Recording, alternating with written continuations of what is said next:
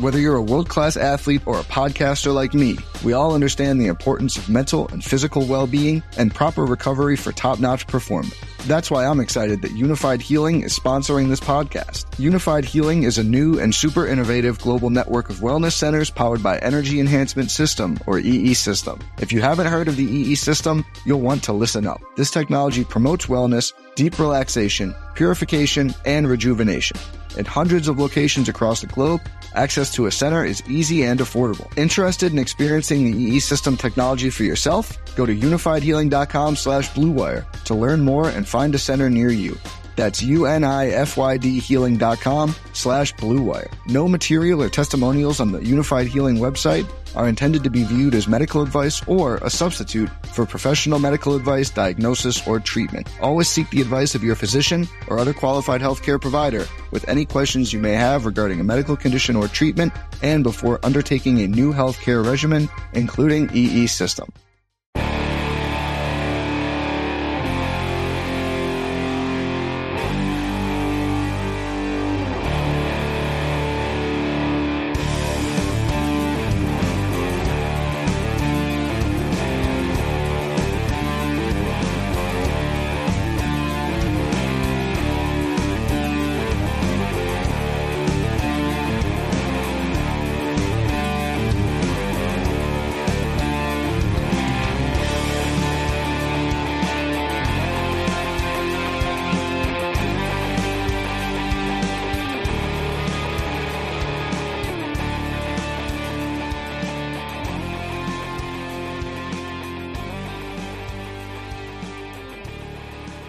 Up, everyone? This is the Ty and Bob Pod, part of our blooming Go Long Podcast Network. So you can probably listen to this wherever you get your podcasts. So it's it's on golongtd.com, Apple, Spotify, all over. Uh, it's it's been a while, Bob. It's good to see you. We've been talking a bunch, uh, but we haven't done a pod since the season ended, I believe. Correct? Uh, when we wrap this this thing up on on 2021. So, how are you? What's happening? Uh, it's a rainy uh, a rainy morning in Southeast Michigan. I'm glad to be here, and um, yeah, we haven't done it since the end of the Green Bay Packers season. Yeah, I'm trying to remember. So it would have been, you know, they had this you know, calamity just losing to Jimmy Garoppolo at home, special teams disaster, another Aaron Rodgers playoff failure, and nobody really knew what his future was, the quarterback at the time. It was really up in the air. Um, I don't think players knew. I, I, talked to a few players, like they had no clue. And lo and behold, he stays. Davante Adams is traded to Las Vegas.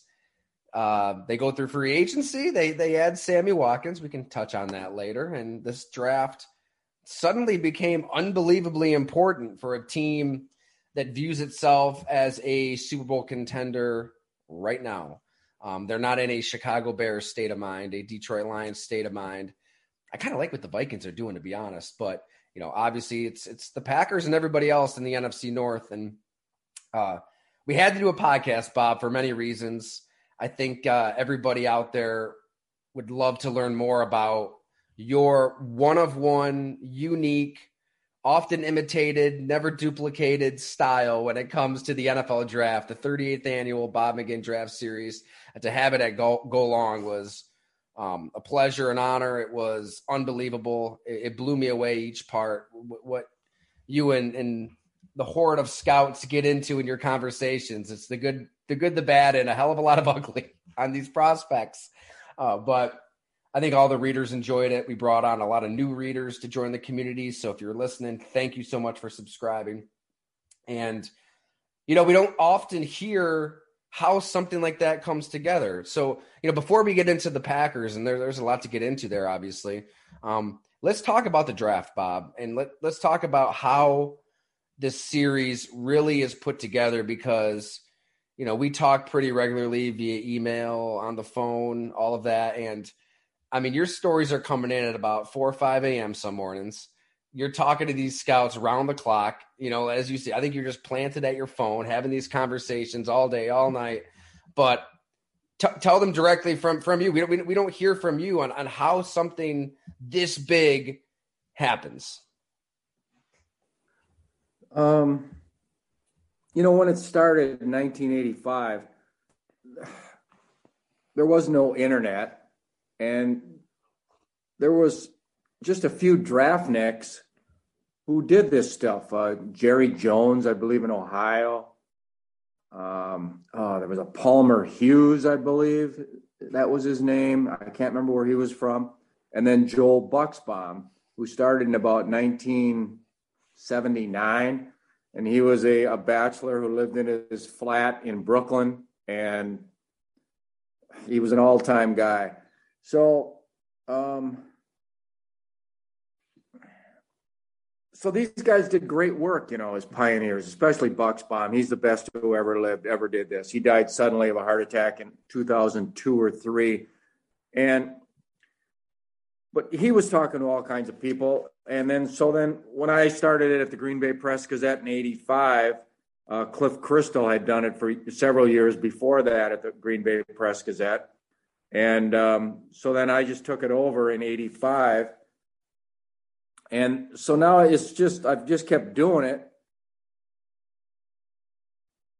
But now the internet has come up and everybody else has come up, right? There was no ESPN when I started. Now they're doing it.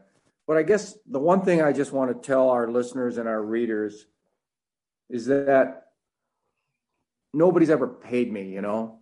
Right now, I guess most of this draft information comes from from people who are employed by organizations that broadcast NFL games, and they are they are really at the at, at bottom line they are there to promote the game, to promote the product, to promote the draft.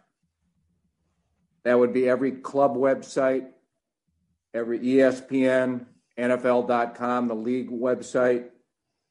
And so everybody, when you listen or read anything they do at from anybody who is part of an NFL of the NFL product, you're only going to get he struggled. He struggled a little bit when a player when a player has has negatives about him. Every player has negative. The failure rate in the first round is 50% and it increases every round thereafter.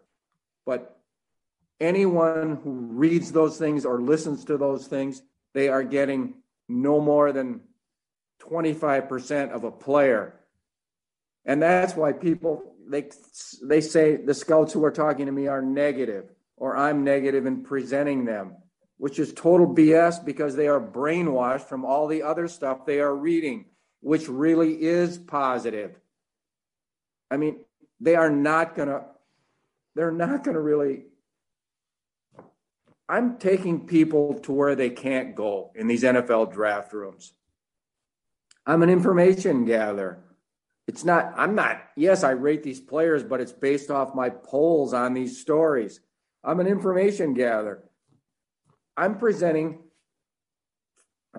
the evaluations of professionals, those making these decisions who are un, unbiased. They're trying to pick the best players.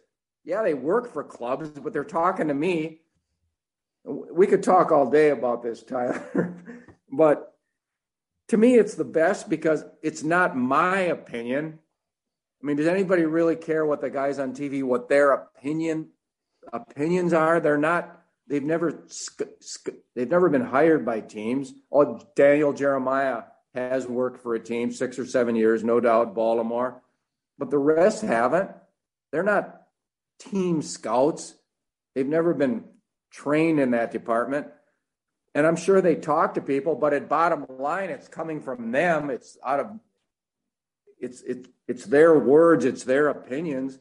But I don't care about any of that. If I was a listener or a reader, I would want to know what the people making the decisions do, what they think, and that's what I'm bringing them, and that's what I've always brought to them. Hook, line, and sinker, good, bad, and indifferent. And they don't pull any punches with me. Why? Why should they? All right, we can talk beyond that. Yeah. Tyler, you want to cut in here now? Uh, I, I don't want to say a word. This is this is phenomenal. I think it's so important because yes, it's so overly sanitized. At some point, the the, the pre-draft coverage was basically doused in Purell. I mean, it really was to to the upteenth degree. And I can even remember early in, in my lifetime. I'm only 34, but I, I, me and my dad joke every spring. We'd grab. Um, I don't know if it was Sporting News. Where did Nolan Nawrocki uh, write for? Like, and he was pretty critical. He, he talked to a lot of scouts. He replaced. He replaced Joe Buchsbaum. That's right. Joe That's right. And, and Nolan is the second best of all time.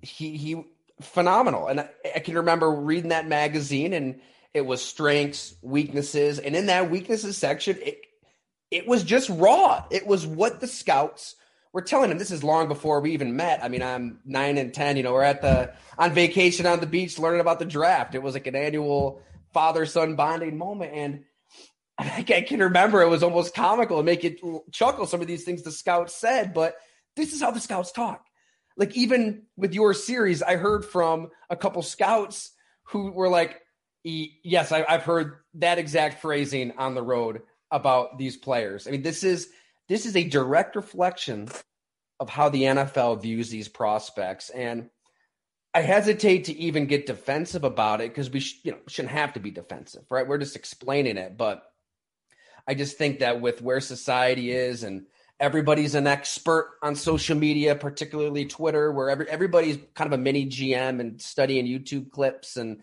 like you said, everything's positive, positive, positive to pump up the draft in this in this manner that it, it you know, I, I think I mean we all look forward to the draft. It's fun. We cover it as such, but it, it, it became just uh, almost almost like uh, you know what your your third or fourth grade youth basketball team you know goes one and ten but you, you still have the big pizza party at the end of it and everybody gets a trophy and it's just not reality. It's not. I mean they did the scouts didn't like these quarterbacks. Right? I mean look one was taken 20th overall and nobody was taken to the third round like the nfl i don't know hey, maybe the nfl is dead wrong and one of these guys ends up being really good but you wrote that you know you that they didn't like this. They viewed it as 2013. But if you were to turn on certain television networks, certain radio stations, I mean, one in particular, they went right down those top five quarterbacks and they had a round table and it was like sound bites on each guy and all their analysts and everything. Everything was how much they loved each of these court. There wasn't one negative thing said because, like you said, it behooves the league and the networks to pump this thing up, to get people to watch, to say this is the craziest draft they've ever seen. When, I, I mean, we just want to get people reality with this series. And I don't know if there's any more proof that people need to know that you're getting honesty than with you winning yet again uh, the huddles big top 100 you submit each year i'll let you explain it a little better but um, each year you, you know draft analysts, writers, people who cover the draft submit who they think the first hundred players will be drafted are, and boom, Bob McGinn again wins it. This is oh god, I'm going to butcher. Is it number five? It's since 09. and you've been second a few times, twice. So, and you look at the five year average, Bob McGinn right at the top. So there it is, right? I mean, you're getting the uncut analysis of these prospects that I think, and at the end of the day, fans might be upset and think it's a little rough around the edges. But I think the fans, the people who are I mean, always come back to this theme, like these are the people supporting the NFL and pouring their hard-earned money into the NFL. They deserve honesty, and I think that that's that's what this series provides. Um, and the only reason I'm able to do well in that contest is because people are leveling with me for all these years. They're telling me the truth. They know they can't control the series. Tyler, I have so much information. Probably only 25% of it ever sees the light of day, ever. When I do those McGinn memories and I bring back some stuff that's never been used, that's in my file sitting there 30, 35 years that didn't make the cutting board during writing the series. They can't control anything. My goal is to get to the consensus of the league. I don't, it's not my opinion. My rankings reflect the vote because I know these guys are legit in giving me the votes. It's all anonymous. They might say something about a player, but they don't know if it's ever going to be used. Um, I mean, those polls rank asking guys to rank the top five, the top six, and you get 18, 17 votes, uh, 16 at a position. Average this year was about 17. Some years I've had over 20, some years I've had 13 or 14. But whatever, that's the closest to any rankings that are valuable. And if you go through the way the players come off the board, that's the way they're coming off. There's hardly any surprises from those those rankings. That's the consensus. It's not something you read on ESPN, NFL.com, or anywhere else. That's those guys' opinion after talking to some people, but still, they want to be stars uh, in their, whether it's on TV or wherever it is. They kind of want to be stars and celebrities. I don't want any of that. I'm just trying to give the readers who have been with me for years the consensus. And it, it blows all the other stuff uh, out of the water. How, how could it not? I'm just presenting the honest opinions of these guys. Yeah, some might want to fib a little bit, but but what's the point? Why would I mean I could see right through that anyway. I'm hearing the voices, I'm hearing the inflection. I know these guys, and I know enough about these players to know if they're total bullshit. Me and nobody ever does that. Well, it's complete garbage. I mean, why would they? well, let me it's cut just, in there, Bob, because that's I mean to that'd be the devil's advocate pushback, right? Well, these scouts, these teams, they're um, it, it incentivizes them, it behooves them. They they should be fibbing. They should be pushing um, a player up a board, down a board in the court of public opinion because they want that player or they don't like that player. They they're trying to kind of massage um, group think. You know, there's a lot of a lot of group thinking out there in the draft and I know the answer to this, and you kind of just answered it yourself. But what do you say to that criticism? That oh, you can't you can't trust any of these anonymous sources because they, well, they they've, they've, they've got a bias. I talk to so many people that they can't control the vote. So if they want some player in, at pick number eight, and they're going to not vote for him in the top five, well, that a ridiculous non-vote like that, which and I obviously I might even mention that to him. I mean, these a lot of people I know, and I'll say, "Come on." This, I, the last time it was a ridiculous vote turned in would have been, I don't know, more than ten years ago. I mean, it's just it just doesn't happen. And there are a few guys who get votes, one or two votes or three votes, that are kind of strange. But I'll tell you what, the draft is strange. And even when a good scout put somebody fifth that maybe I think's an outlier, who am I to challenge that? Who am I to think askance of that? These people know a hundred times more about it than I do, and every reader and listener and every guy on TV. Hey, sometimes these players come out of the woodwork. We know it happens, Tyler. Um, and you're not picking guys... off strangers off the sidewalk and asking them. You know, these these are people you know. These are relationships that have been built. Yes. You, you, can call the bullshit from a mile away. Think about any friend, any acquaintance, anybody anybody knows in their life.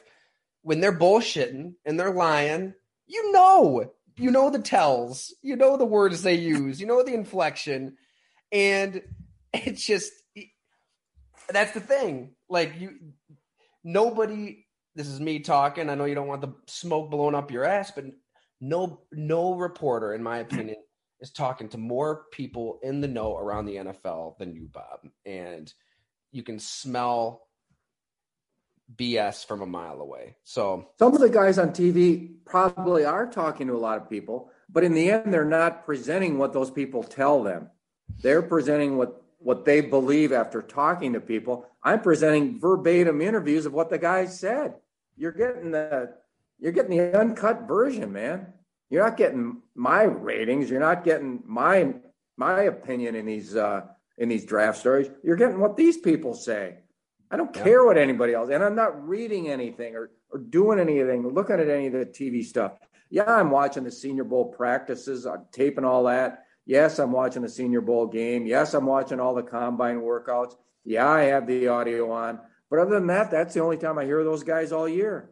I never turn on ESPN during the week or yeah, I watch games and I hear announcers, but before the draft, it's the last thing I would do is read anything, you know, watch TV on any of this stuff.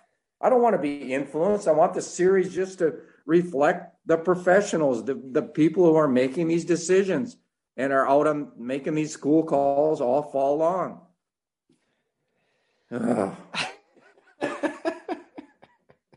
Can I uh and if people are listening uh or to our regular listeners, they they heard me go off on this with with Monos, but I, I really have to get your perspective on it. But I feel like even the the broadcast itself is about as abysmal as it's ever been. I thought it was borderline unwatchable. I mean, the, the draft, like the draft itself. I mean, you have um, magicians and WWE wrestlers, and you know Wayne Newton after his 198th plastic surgery operation, saying Dylan Parham's from Mississippi. Um, it was, I mean, it, it was a joke, and I just there the substance is was lacking, like never before. I mean, growing it was growing up, it was Paul Tagliabue got up there, announced a pick, maybe as a lieutenant from what the second round on, and then boom, there's Kiper uh, breaking it down, and and and he didn't. I mean, he didn't hold back. Like he pissed no. people off. Like it was. Well, he does. He holds back a little bit. No, I'm saying. I'm saying back series. then. Like. Oh yeah, back then. Yeah, okay. yeah, yeah. Back then, it was. You know, I mean, it, it's totally different now. Where I mean, he's he's trying to. You know, he'll he'll still give the all sides best he can now, but but more than more than a substantive breakdown of the prospects and and and trying to relay that honesty. Like you said, they're talking to scouts, so the, should know all that, a lot of that. It's more of a entertainment production, and you know they're going to different venues, and it's just uh, I don't know, Bob. I mean, maybe I probably sound like an old man on you know yelling at the cloud, and maybe people maybe people love it. You know, maybe they do. Maybe I'm I'm wrong here, but it was difficult to watch. So my question for you is: You watch the draft? Is the vo- is the volume up? Are you hitting mute? How, how you consuming this? Well, because of the chores I had to do each day of the draft, right? What the scouts said. This year I was, you know, writing the things about the Bills and the Packers. So I would just tape it and um and then when when a pick when one of those two teams made a pick, then I'd go and go through all my files and all my transcripts and type in, you know, what I needed. And then I'd go back. But then at that point I could just zip through it. I would catch up with the tape and I would just go to when the pick was announced, write it down, and then um, and I would listen to Mel. You know, I don't know Mel that well. I haven't talked to him in probably 20 years or so, but I've always, you know, he doesn't take himself that seriously. Mm-hmm. I, I, think he's a modest guy. I think he does a, a lot of homework. I, I think he knows a lot of people, and he's not afraid. You know, he he'll go to a certain point, and then he knows he he has to pause and stop there because he's on a network that's into promotion and you know, ratings. But of all those people, he's the one who gives you gives you the straight skinny as best he can, and I respect him for that. Case in point, um, your scout's nightmare in the edge rusher uh, post was Sam Williams, Ole Miss. Somebody maybe we may be getting getting around to you know later at go long, but don't think it was a probably wasn't a shock to you that the team that rolled the dice was Dallas Cowboys, Jerry Jones. They do this year in and year out. If he has the final say, he's going to be taking these chances. But on the broadcast, uh, we talked about it. Right, there's two different. You got NFL Network, ESPN. I mean, NFL Network. They just they just cut the commercial after the pick. They didn't even talk about it. Hmm. ESPN talked about him, but they didn't. You you saw that broadcast. I did see it, and I they didn't they didn't touch closely. on any of his off the field stuff when that's the story. I was flabbergasted when he was selected at 556 by the Cowboys. In fact, one scout laughingly predicted that the Cowboys would be the one probably to take Sam Williams. They didn't say second round, but that was the most stunning pick of the whole draft to me. This guy, oh, I don't, I'm not going to cite. He was just a complete, total character risk.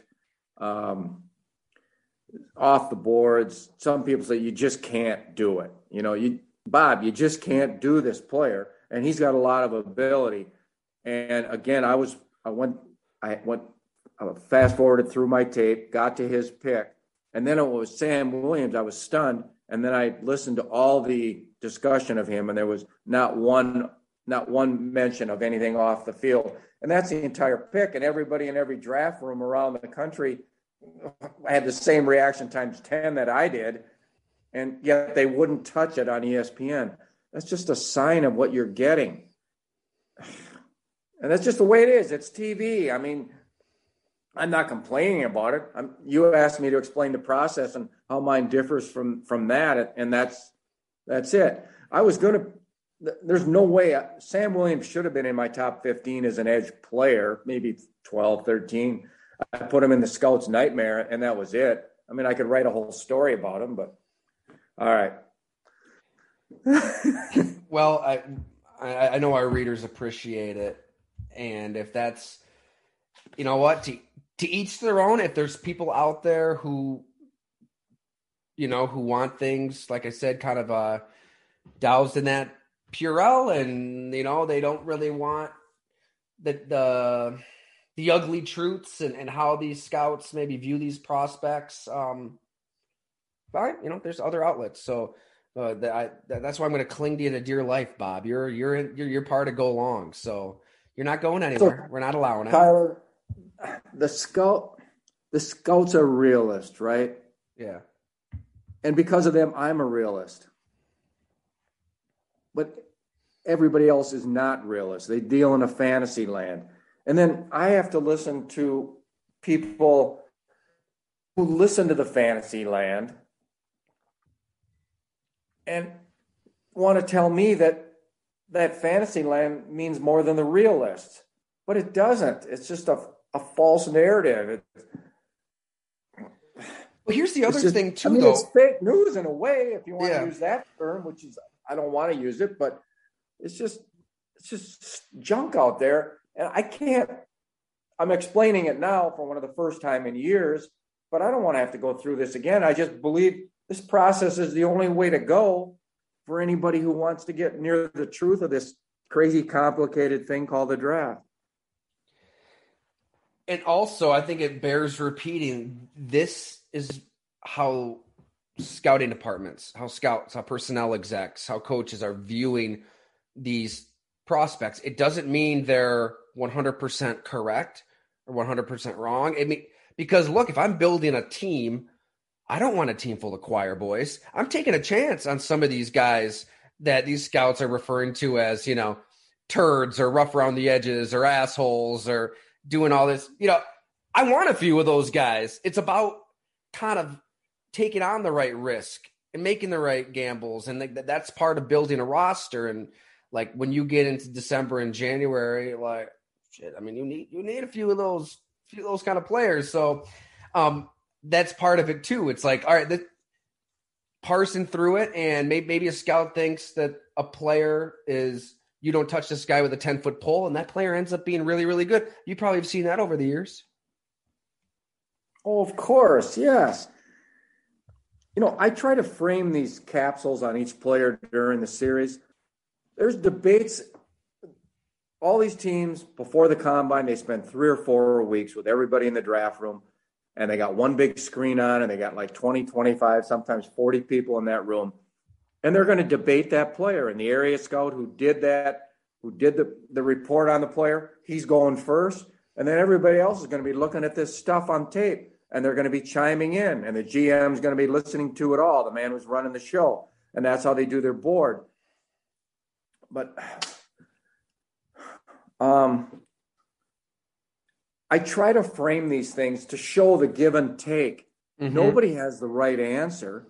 There's differences of opinion. It's the human equation. It's unscientific. And I try to show, maybe I'll use a couple positive quotes if you want to use the silly word positive, people that like the player. But then there's people all around the league who don't like the player. That's what scouting is. Every now and then there's a guy who I can't find anything negative about, and I'll point that out in there.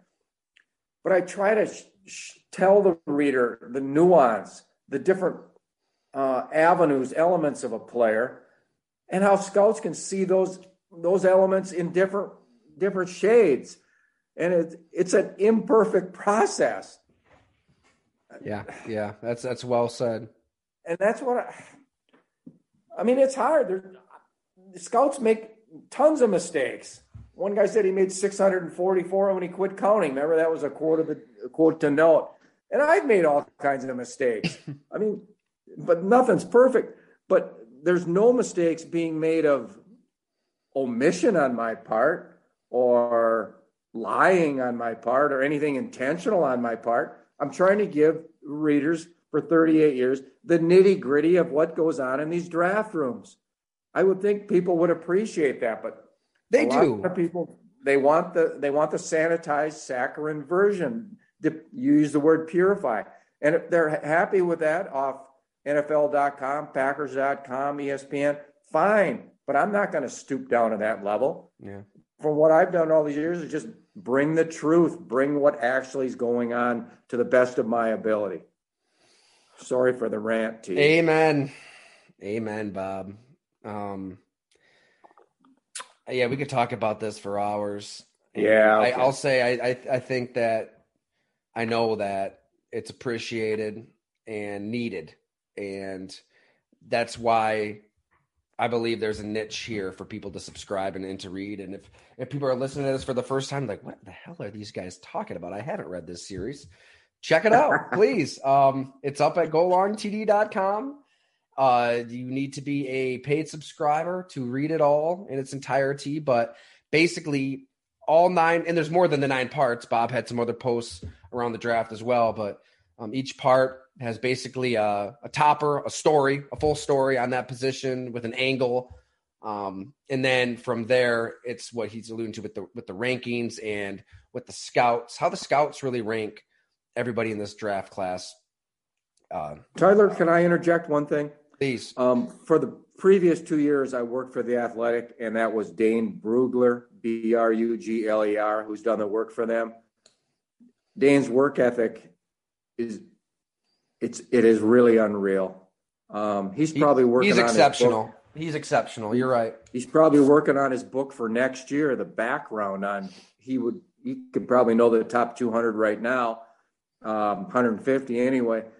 Uh, his background, um, the number of starts at various positions, all the awards. I mean, he does a miraculous job for everyone who's interested in the draft.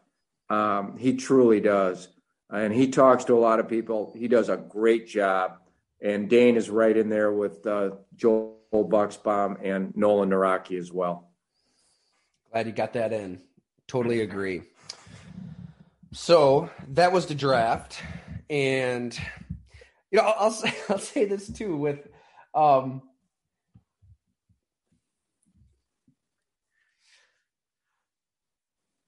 And just like that, I lost my train of thought, Bob. So I apologize. Sometimes that happens when you have two kids and you're only on your third and a half coffee and you hit pause on this Zoom to try to brainstorm and remember what you did and were thinking of. And um, it'll hit me. It'll hit me later on in the show. But all right, that's that's enough. I think on uh, the draft coverage, how it comes together, uh, perfectly articulated. Bob, thank you for for doing that. I think a lot of people wanted to hear that. I mean, because uh, you're you're kind of a mystery man. You know that? Like, not we don't we don't hear you, we don't see you. I get this rare access to the mind of a of a living legend as he gives me a side eye.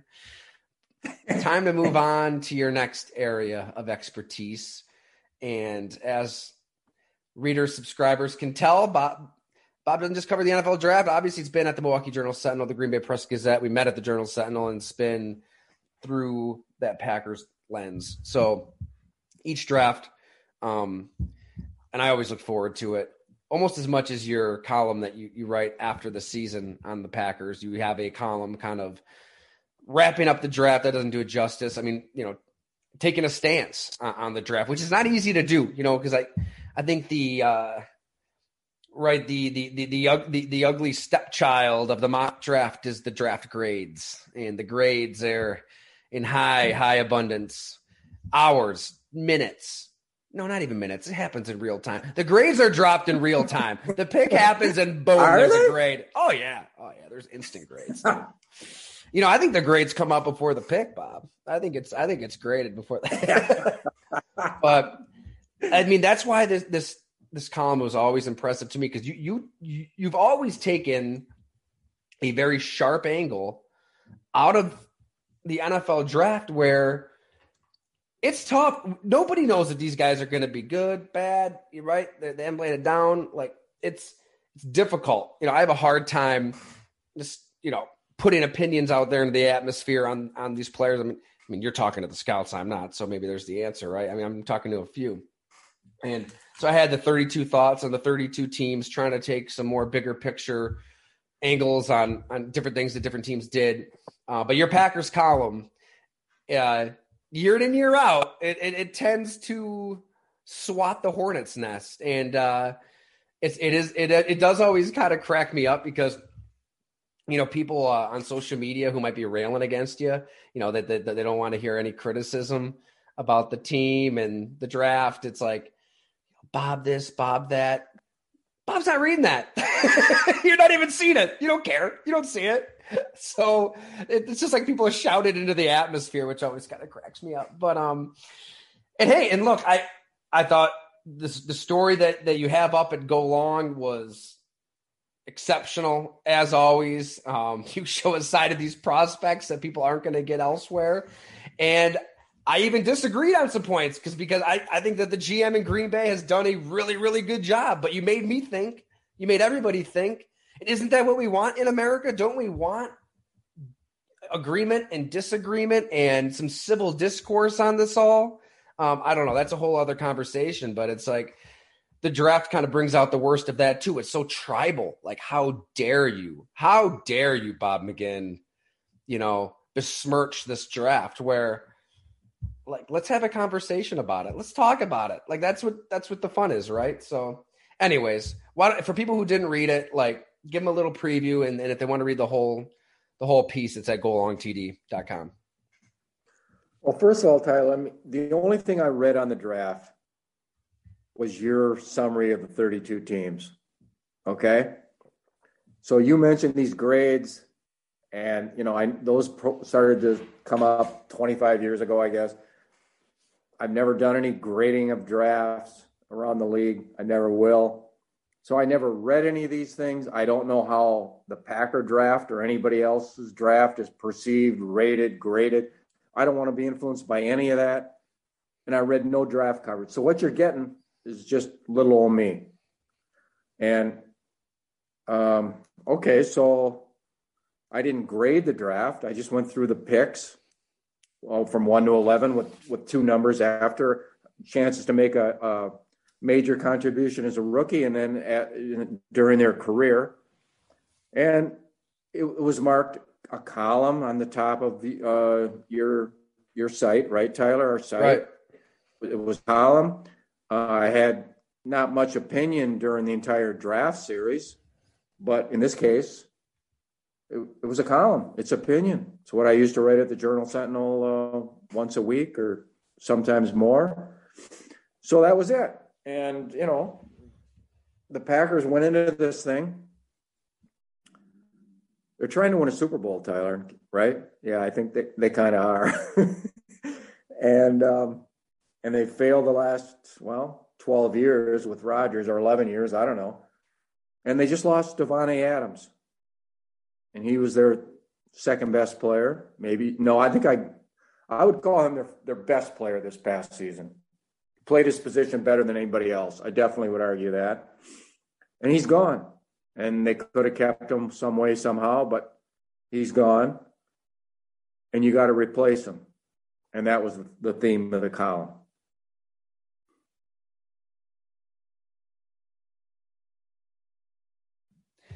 realized I was on mute. Yes, it, that was the theme. Um,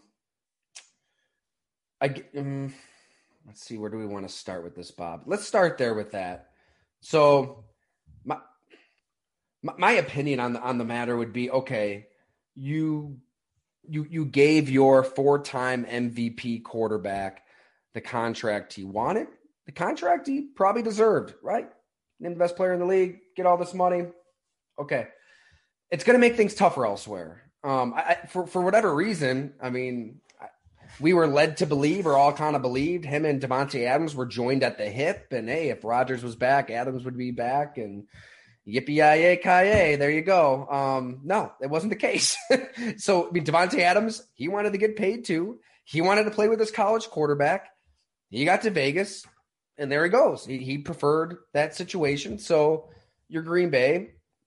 I mean, it, it sounds like you know they thought it was a possibility, but it still kind of caught them off guard.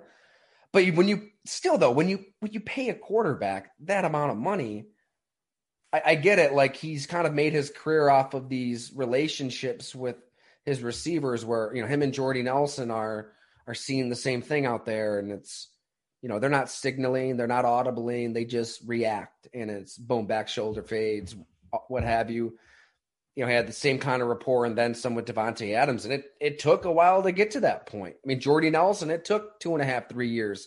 Davante Adams, two and a half, three years. It it's a process. And I've talked to these receivers. It's not easy. It's a he's got his own playbook and his own way of operating. So that's the challenge. All right. I you're not gonna have that. You just aren't. I mean, you you you you pay somebody this amount of money, you can't pay everybody. And it's it's a matter of, I guess, simultaneously trying to build that with a receiver on the team in a quick fashion He's going to have to do that. Also, he's just going to have to make everybody better. I mean, you pay somebody a lot of money, you want that somebody to lift and elevate those around him. So I, I think that's just the reality of it. With the Packers maybe needing to win a different way. I mean, they kind of did last year. As you wrote, there weren't a heck of a lot of explosive plays outside of Davante Adams for sure, but you're going to have to win with your running game. Aaron Jones, AJ Dillon, um, an offensive line that got a heck of a lot better this draft. You're going to have to win with defense. And that's where I think the GM has done a pretty solid job. I think he's drafted some guys on defense that can intimidate, and they haven't had that over X amount of years. So they're just going to have to win a different way. It's on Aaron Rodgers to embrace winning a different way. And I think that they can. I think it can work. Now, your point is they had an opportunity. Like you had two first round picks. You talked to these scouts. You knew that, okay, there's, you know, four or five receivers in that upper echelon. There's going to be a run on these receivers. You better get your ass up there and grab one of them because there's a drop off. And they didn't react. They weren't aggressive. I get it. That's a fair criticism. I just feel like Aaron Rodgers is, is such a supreme talent that you put that on his shoulders. Okay, Christian Watson, Sammy Watkins, who when he's healthy, he still has some game left.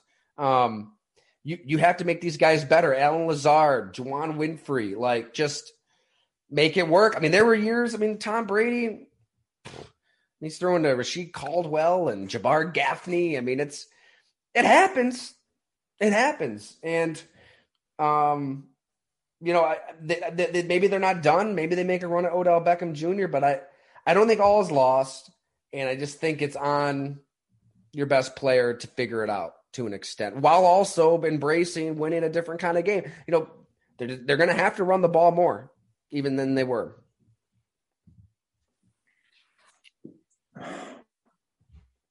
I just don't see that old line good enough to sustain a really great run game when when people are, are really thinking you're going to run. I just don't see that old line like that, Tyler. I mean, you know, we've talked about all these players, you know, Lucas Patrick's gone and Dennis Kelly's gone. We don't know about Bakhtiari. Jenkins, he won't be there for the start of the season. Billy Turner, you know, kind of a serviceable guy, he's gone.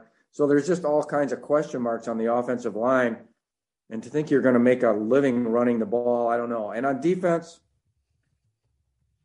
I don't know. Let's not analyze the defense, you know, but all right. So Gutekunst and the Packers, they received uh, 22 and 53 from the Raiders for Adams, right? 22 and 53. He could have done anything he wanted in that first round, Tyler. He had 11 picks, four in the first and second rounds, another one in the third. Could have done anything he wanted. He had ammo to go anywhere. And yes, some people didn't think those receivers were worthy of the top five or six pick, but most people started thinking they were real good at right around 9, 10, 11, 12, 14, 15, 16 in there. And none of them went early. And I'm thinking to myself as that draft, whoa, this is going to break perfect for Green Bay. They're going to get either the big guy London or one of these three uh, smaller, speedy guys who are playmakers, the classic acrobatic bounce around, bang around guys. And crickets. And you had other people trading up there. You had New Orleans going up for Olave at 11. You had Detroit of all teams, which is nowhere even, they've never been even sniffed a Super Bowl. They're moving up there to 12, and they're not a complete operation. All right, Green Bay wasn't going to do Williams because he's coming off the ACL and they need help now. It's wide receiver now, right now. They're trying to win it all. And they're trying to keep the, the quarterback. I mean, Tyler, I heard everything you said about Rodgers, and you're right. We saw what Tom Brady and many others in football have done with inferior receivers. And we've also seen what quarterbacks have done with great wide receivers. And we saw what won the Super Bowl this year with Stafford and Cooper Kupp, and we saw the previous year Brady when he had all those guys making plays for him, Evans and uh, the slot I can't even think of his name, Good Godwin from Penn State. All right, it makes it a hell of a lot easier, and he had a chance to get a playmaker, and he sat on his hands. He thought about it in the beginning, and he just that's kind of his personality. He, he's not a guy who's the most creative,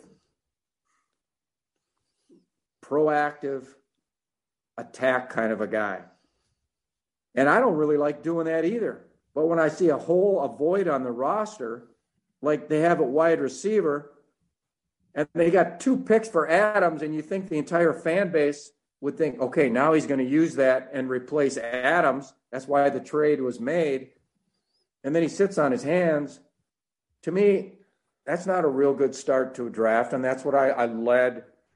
Um, I led the, the piece with. Now, the one thing I will regret, I think on that first paragraph, I said it was, uh, I can't remember. I used the word lackluster, but I wanted to use the word lackluster drafting record for Brian Gutekunst. All right, and I did not in, insert the word drafting because it w- came later on in the paragraph. Um, so we can talk about his career in Green Bay if you want, but that's where I was on that pick. And then we can talk about Christian Watson when he did react to wide receiver later, however you want to go, Tyler. You're right because you know I think the the roster is is is full of free agents that have panned out, and it's it's kind of funny, you know, like Ted Thompson was like allergic to free agency and veterans. he did, did didn't want anything to do with that time of year that's when he sat on his hands. And Brian Gutekunst yeah. comes up under Ted Thompson. Um, it's kind of flipped, right? Like he's um, he's found Rasul Douglas and De'Vondre Campbell, and go back before that, Preston Smith, Darius Smith, who's obviously moved on. He's found a lot of veterans who have kind of been able to keep this thing going, keep winning the division, keep putting themselves in a position to win a Super Bowl, get to that conference title game. I just don't know if the draft. I, I feel like the drafts. I'm not saying that they've been, you know, Ozzie Newsome esque, Ted esque, but I'm looking at them right now. There, there's a lot of really good players in there, and I just think defensively, that's been the focus, especially at the top of the draft. And now you're looking at a defense that's full of players 25 or younger, 26 or younger, who should be entering their primes did he hit on all of them? No, but he's hit on some some premier positions. Sean Gary, Jaire Alexander. Um, we'll see what happens with Eric Stokes. But Quay Walker, Devonte Wyatt, if you hit on those two and you, you throw in some of those Ted picks in there, Kenny Clark, it's a pretty damn good defense that can hold just about any offense in check, in theory, on paper. And to me, that's a pretty good reaction to losing, Davante Adams. It's okay. I get it. Like, yeah, go chase one of those those receivers, but I think his thinking is, all right, you know, and this is probably his personality. It's calmer. It's not going to be overly reactionary. It's we just have to win a different way. Let's add a couple of these guys in the middle of the defense from historically one of the best college defenses ever in Georgia, and and let's let's go this other direction. And to me, it's it's not a bad it's not a bad move. It's just it's, it's like making a different move at that card table than what everybody was expecting. Uh, I'm kind of going all over the place, but I know you mentioned Jordan Love in the story too. This might be overthinking on my part, but even if he never plays it down for the Packers, I think that's a masterful pick because he knows how Aaron Rodgers thinks. He knows it's going to piss him off. What happened after they took Jordan Love? Aaron Rodgers took his game to a different level. Um, Tom Brady did the same thing when they drafted Jimmy Garoppolo. I mean, his career, it, it was kind of where Aaron Rodgers was. You know, it was still really good, still Pro Bowl level, but not MVP level. Um, it's a it's a game played by human beings who have feelings. Aaron Rodgers got some feelings, got a lot of them actually, and uh, I, I, I mean, I, I think I, I, wrote it at the time over and over again. Like Jordan Love, I mean, it's a premium position at, in, the, in the first round, and he caught a lot of flack for it. You know, maybe he even gets something for Jordan Love if he wanted to trade him, which I, I thought we were going to see this draft given this class. But even that, I mean, uh, there, there's a factor there on on a very human level where that that worked out. So I don't know. I think they're they're winning a lot of games for a reason, but we'll see how it plays out. You know, you could be right. I mean, maybe they get into these games and Tampa Bay wants to engage in a shootout and Green Bay just can't with these receivers. That could happen as well. But I think Green Bay is trying to maybe avoid that type of game. You know, maybe try to play that back alley, dark alley, rock'em sock'em kind of game. And now I think they've got some of the personalities defensively to do that. They didn't with Ted Thompson. My God, they get in some of those playoff games and it was, you know, you have too many choir boys out there. So that's what makes it fun. We don't know. I went back to and uh, this morning, and I looked at my annual grades, and one of those sections of the eight sections is personnel moves, and that really means the GM because in Green Bay the GM is in charge of the personnel moves. So I, all I can tell you is I, I do those grades within two or three weeks of the season. Everything's fresh in my mind, and it's a 12 month period. It's only from you know like a week after the one season ends until a week after until another that the next one ends. So here were the grades on the personnel moves. 2018 D, 2019 B plus, 2020 D, 2021 B plus. Now I I do never I never look back at what I gave the previous year for any player or any section. I do it strictly without looking back. So when I grade all these guys, I don't even know what Billy Turner got the year before. I'd never do that. I start fresh and never look back. So in this case, you got two D's and two B pluses. And I'll take that to the bank as the job he's done. I can't think of another way to, to evaluate him. Not certainly not out of emotion or out of knee jerk right now. And that's what I got. So you want to talk about the second round pick? Because that's the wide receiver situation, right? Uh, so they took Christian Watson, Tyler. And I, I still think it's a good note. That's the 34th pick, and he comes from FCS North Dakota State. And that's the first player drafted that high in Green Bay in 45 years from a non big time school. That was Ezra Johnson Good old Ezra, who I covered and really liked. Uh, defensive end Morris Brown, Division three. They discontinued football in 2002. He had a million sacks. He'd probably be the Packers' all-time sack sack leader, but his first five years didn't count in the NFL uh, sack uh, sack dumb official count. So Christian Watson, okay.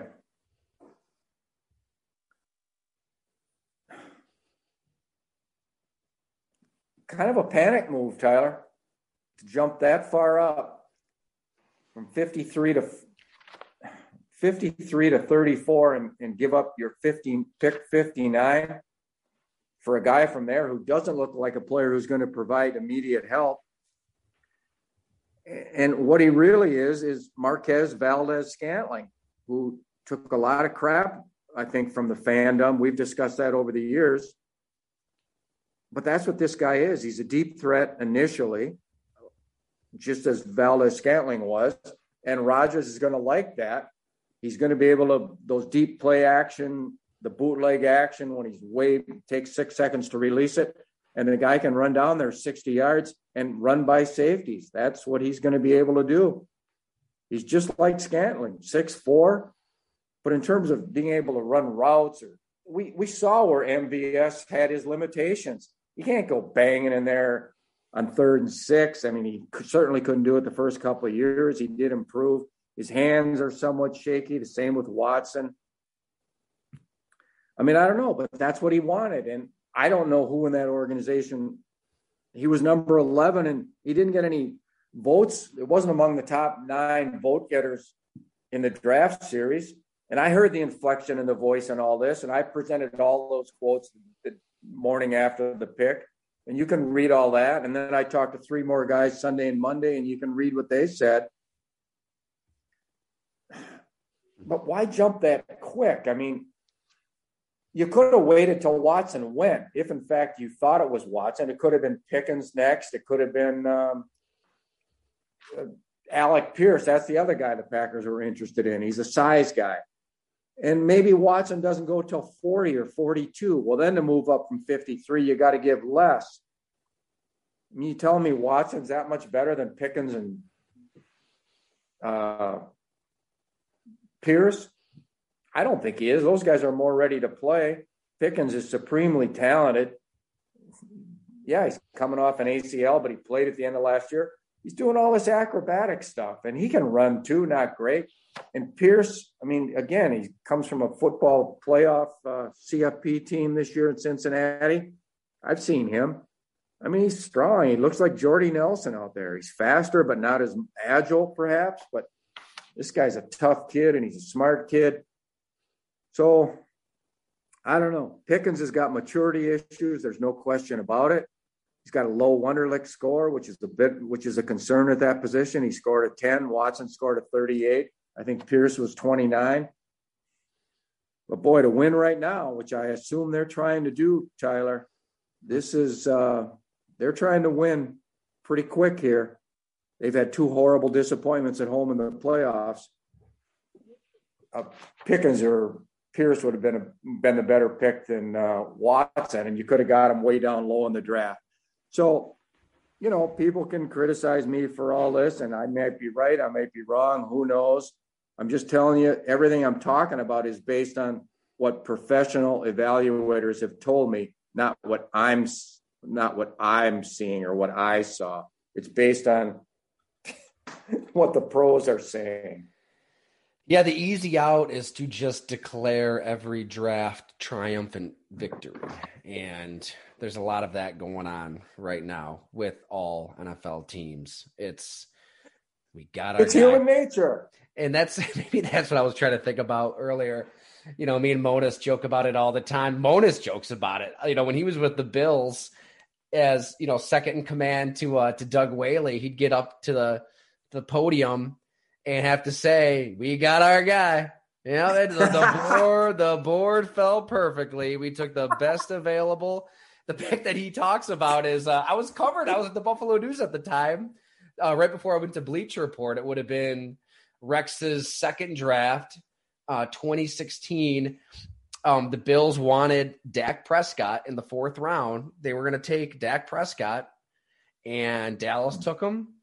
Who, by the way, Jerry Jones was, you know, basically in tears that they had to take Dak Prescott because he wanted Paxton Lynch and then he wanted Connor Cook. And, you know, he just couldn't believe that they didn't just trade up and do everything in their power to get Paxton Lynch and they settle on Dak Prescott. Um, but the Bills are ready to take him. Instead, they take Cardale Jones. And who went to the podium after that? Jim Monos.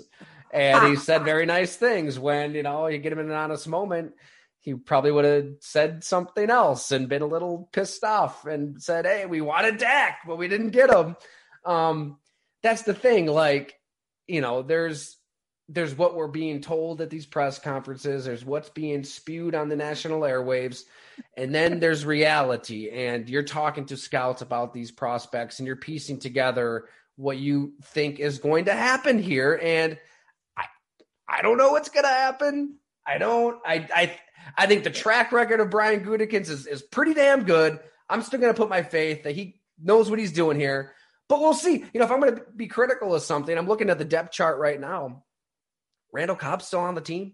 I know he's Aaron Rodgers' buddy, but um, you know, I was wrong. I mean, after he made that catch in Cincinnati, I think on our podcast, I was saying, well, hey, that was worth it. You know, he just won him the game with this third down catch. But then you fast forward to the playoffs, and he's a total non-event. Um, I still remember that play you referenced late in the game. They had Randall Cobb split up. He's at the top of the screen, and that cornerback is just squatting on him. He's just squatting. He knows he's not a threat to go deep. He's old. He's small. He's slow. He, you know, washed out prior. He's done, you know, speed wise. And it was, it could have been a pick six easily, right? I think that was the play where they, they dropped a pick six on Aaron Rodgers. Yeah.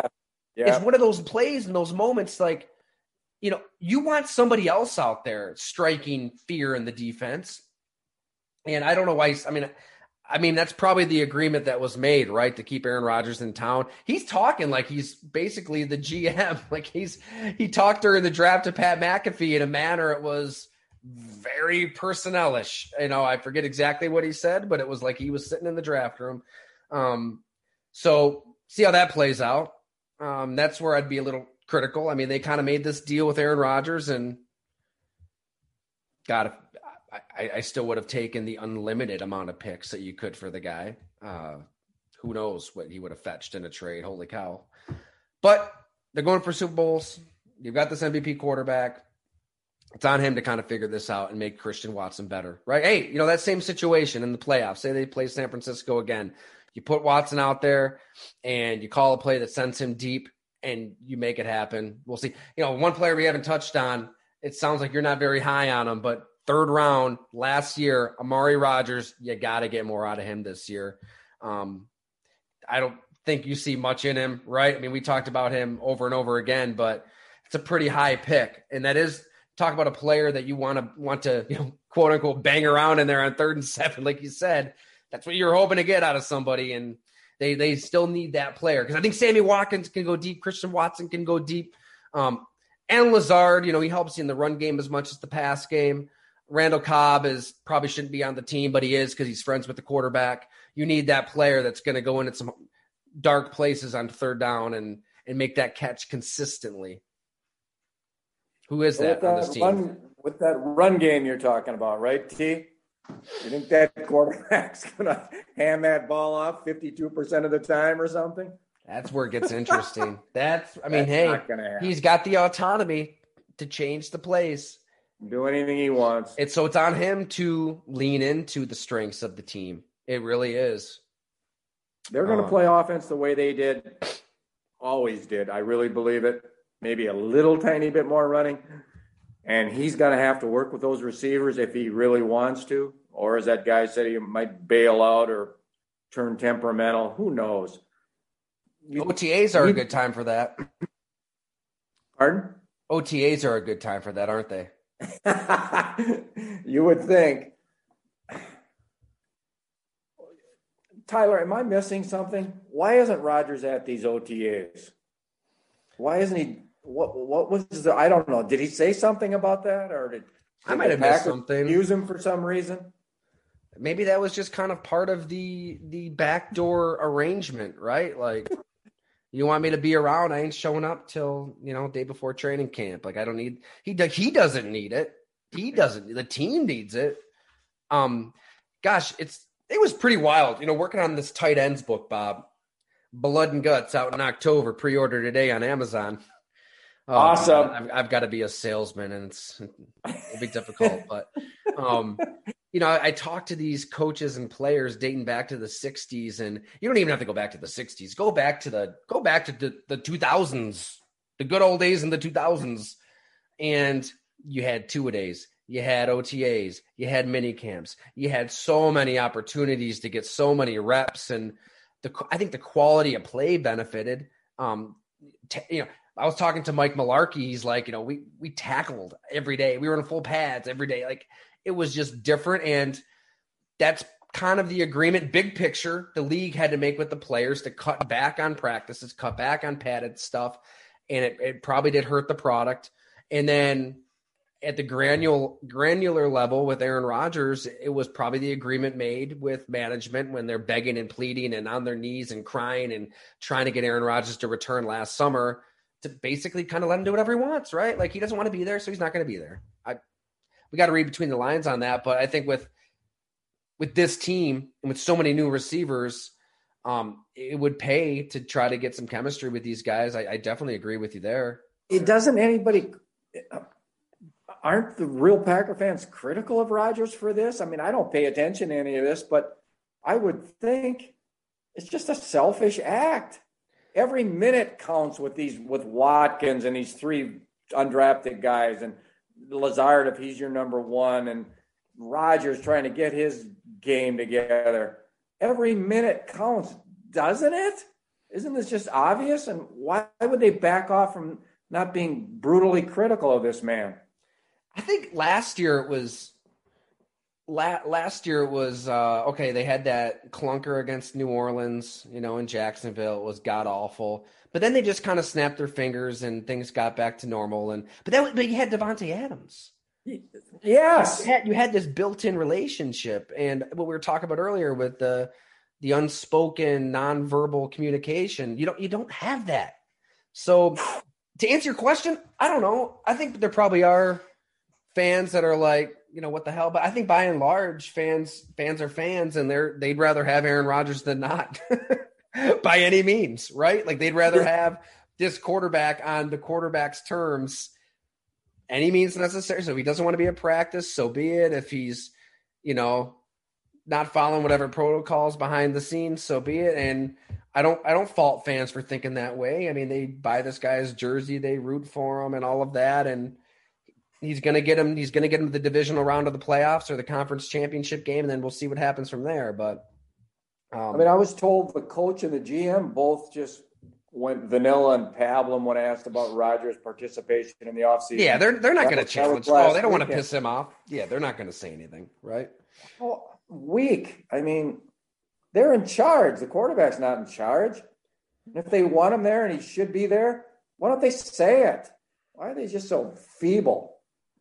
I don't understand that. I'm out to win, Tyler. I'm I do not either. I mean, that's why I was banging the table last off season, right? Like, why not? Your his value is so high. You've kind of, I mean, this is only what we can read and hear. I'm sure that they've there's been more that's happened behind the scenes that we don't even know about. At what point? Uh, at what point uh, do you just not tolerate it and you just throw your hands up and just um and just move on when you had that opportunity? We saw Russell Wilson got in a trade. What could Aaron Rodgers get? Ba- basically, whatever you want. You know, maybe that's maybe I'm a lone wolf on on that take, but you know, Jim Monos, we've talked about it dozens of times over, and he's he just kind of laughs and nods his head, and he's been in that front office, he's been in that chair, and, and he he lived with teams that didn't have good quarterbacks, and he just said, Tyler, you don't care. You do whatever Aaron Rodgers says, and just roll that ball out. I understand it. I get it. Um, Tyler, they're probably Tyler, they're terrified of the dark ages, right? They're terrified of the 70s and 80s Packers and falling into that into that world with got per, quarter and quarterback purgatory. I get all that, but I don't know. All good things come to an end at some point. So Tyler, I've tended to agree with you. Your point on Rodgers uh, constantly. He's had weapons. He's had these great second round picks for his whole career. He's had a hell of a running back. The offensive line's been fine. But right now, boy, I just see this as dereliction of duty. Um, you let Adams out of town, and you get two high picks, and you come away with this depth chart right now You come away with Watson, the Doubs kid, who's he's got ability, but there's a lot of stuff makeup wise. At Toure is a seventh round pick. I, I like him as a seven. And you come away with Lazard, Watkins, and I want to hear your you covered Watkins. I want to hear what you say about him. Lazard, Watkins, Cobb, Rodgers, the North Dakota State guy, and then Taylor and Winfrey and whatever. And you didn't do anything at tight end. Granted, it's not a great class on paper, but I guarantee me, guarantee, I'll guarantee you there will be one or two of those tight ends who will become players. They could have had McBride in that second round and had they not traded. He, they could have had him down at the bottom of the second had they not given up that pick. McBride went 55. That guy's going to be a player. Mm. You use your scouting acumen. They think their scouting staff is great, and you pick a tight end. You don't just ignore the whole class. They got nothing at tight end. Tonyan, we don't know when he's going to return. And to leave the quarterback with that, he is not going to take this sitting down, nor should he. This is a bad group. They and paid I him. Heard, they paid him what he wanted, though. They, they got, did. He got his. He got his, but he didn't get Adams. And you're right. I hear you. He's got to make do. And if he was Brady or some of the other greats, you make do. And you're right but they know this guy's personality. And is he going to make do and give to the team and suck it up and be a team guy? All that had to play in how they handle this draft and how they handle these picks. They're they're really, uh, what did the scouts say? A very temperamental, passive aggressive quarterback, and the guy could go anywhere this season. He he truly could. They're trying to get to the Super Bowl and forget about who's right, who's wrong. They're trying to get there they're they're riding the rapids with this quarterback situation with what they've given him at the skill position, uh, wide receiver and tight end. And that's where Monos right, would done. say you ride the rapids. That's where he. A lot of teams would say you just roll with it, and if he wants to skip OTAs, so be it. If he wants to change the plays at the line of scrimmage, so be it. If if you have any issue whatsoever, what you just deal with it. All right, Ty, and you got the star quarterback and rolling the rapids mean you move up in that first round to help that quarterback in his mind replace Adams, who he is absolutely crushed that he lost. Is he the kind of guy who's going to say, "Oh my, let me prove my greatness and win without Adams"? No, he's going to be more pissed right now. He is pissed. To answer your question, and, though, I'm a big Sammy Watkins guy. Big and what they did in the second round again with Watson over Pickens and Pierce and that trade up, uh, we'll see when he. But he's not even going to be on the field to, with uh, Watson until end of July. It's ridiculous. Okay, Tyler, what's the deal on Sammy Watkins? You covered him one full year, and you've seen him a lot living there, right? All right, what's his deal? Well, I think it will take a whole podcast episode, which we we absolutely can do. I am all ears. Probably the most fascinating human being, forget football, forget the job that I've ever talked to in my life. That's not hyperbole. That's not exaggeration. Um, wow. I first got to know Sammy Watkins. Our very first conversation was in the corner of the Bills locker room in 2015, his second season, when he really wasn't getting the ball. He's dealing with injuries again. And literally shook, shook hands, met him, introduced myself and it wasn't seconds later he is saying the Bills need to get him the ball more. He says the Bills are making him look bad, making themselves look bad, and demands you know ten targets a game. I wrote that story. It kind of detonated locally and beyond. Um, this next day in the locker room, I'll never forget Marcus Easley, a fellow wide receiver, is like, Sammy, where's he at? Point him out, Sammy, get him. And uh, Chris Jenkins, who's a, who, who is really good at his job, PR with the Bills, helped me out when I was on the beat. Like Chris a lot. Um, I remember him kind of leading Sammy out, and he's just kind of nodding at me. Yeah, we'll we'll figure this out. Know, a few weeks passed. Um, he got healthy. He got the ball. After that, they they force fed it to him. I think Sammy was pretty happy about that, and we talked, and it, he was fine. Our relationship was good. Um, talked again when I was at Bleacher Report, uh, and he, he was in the Los with the Los Angeles Rams just story then. But I, the, the story that really I think kind of reintroduced Sammy Watkins to the world. Um, it was entitled "What Sammy Watkins Believes" at Bleacher Report, and that's why he says the most interesting person I've ever talked to. It was we went to some really strange, weird places. Um, and he opened up on what happened in Buffalo with his health, his partying, his drinking, his depression. He was in this really, really bad place. His brother was taken away, got involved um, with this RICO investigation with the feds. Basically, friends, family, everybody's tied up in this thing. That affected him. It was bad. And I don't think anybody knew. Monos was, you know, the director of personnel. He had no clue. Doug Whaley, the GM, had no clue. He's, they, they traded up for this guy. They, are the ones who traded away a first round pick to get Sammy. It, it, it, the way he got out of that place was by kind of reading and researching and falling down these YouTube rabbit holes when it comes to every religion imaginable.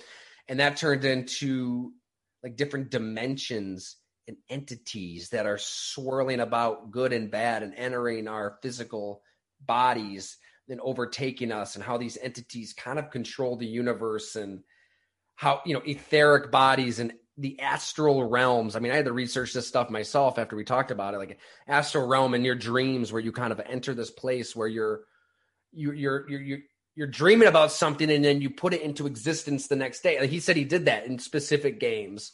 Um, it was unbelievable. He made me believe by the end of it. I, he made me think of moments in a high school basketball game I'll never forget. Like my head, I got my head cut open. I'm bleeding all over the court. I left, got it stitched up, came back, and when I came back, it, it felt like I was. It was like an out of body thing. Like I was outside of my body. And I know it sounds weird, but he like he says he experiences that all the time. Like he said that mo- that one specific moment that I had, and maybe other people have had out of body experiences. He can kind of make that happen with himself whenever he wants. Um, it was incredible, and look, he's had a lot of injuries, a lot of ups, a heck of a lot of downs. When he's been on the field and he's been healthy, he's been productive. You know, I think that I, I think he still has a lot to give. Look what he did in the Super Bowl a couple years ago. Richard Sherman, game on the line, beats him off the line, makes the play of the game. Uh, Aaron Rodgers is a better passer than, than Lamar Jackson that, that he had in, in Baltimore.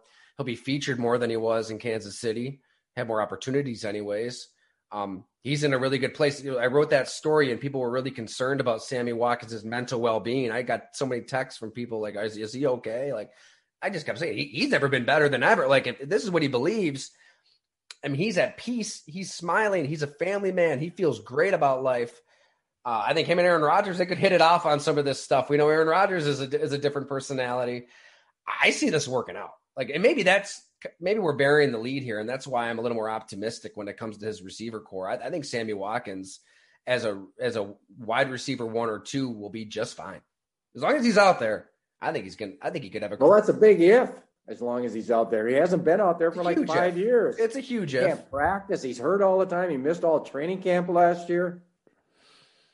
No doubt. Hey, but I mean, is it worth a shot? You kind of think it is. I think so. Yeah. Yeah. I think so. I mean, they got him pretty cheap too. Um, they did. Brian Gutekunst has got to really... think about you know he's beyond this year too. Are we so sure Aaron Rodgers is going to be the quarterback in 2023? We don't know. No, we're not sure about that. Mm-mm. Nope. So do you, I mean do you absolutely go for broke? I get it. You know, hey, you know, your point would be, well, you already kind of made this deal with the quarterback, then that uh, the other decisions should follow suit. But I think that there's a needle to thread if you're the GM of the Packers and you can still compete now and still consider the long term health of your roster by taking a linebacker and a D tackle that, that you really like out of Georgia. It's somewhat similar to what the Titans did, right? Like they traded AJ Brown and they could have kept him at 22 mil a year if you if that's what Brown said he would have taken. But if you did that in your Tennessee, then then you're kind of on the hook for Tannehill longer. You got to move that money down the line. You might have to do it with some other aging players you don't want to do it with. The way they're looking at it is all right. Let's give Tannehill this year. Um, we've got Derrick Henry. We can compete for Super Bowl with this roster, but we're not going to just kill ourselves down the road. So I know it's an imperfect comparison, but you know these GMs got to think about beyond this year too. Uh, what do you say, yeah, Bob? Talk, Anything else? We didn't talk about Treylon Burks, but yeah, that's Green, another guy. Green Bay must not have liked him because they could have. Well, I don't know. I don't. I'm assuming they didn't try to trade up for that guy. Um, he went 18 after Tennessee moved up with the AJ Brown deal. Yeah.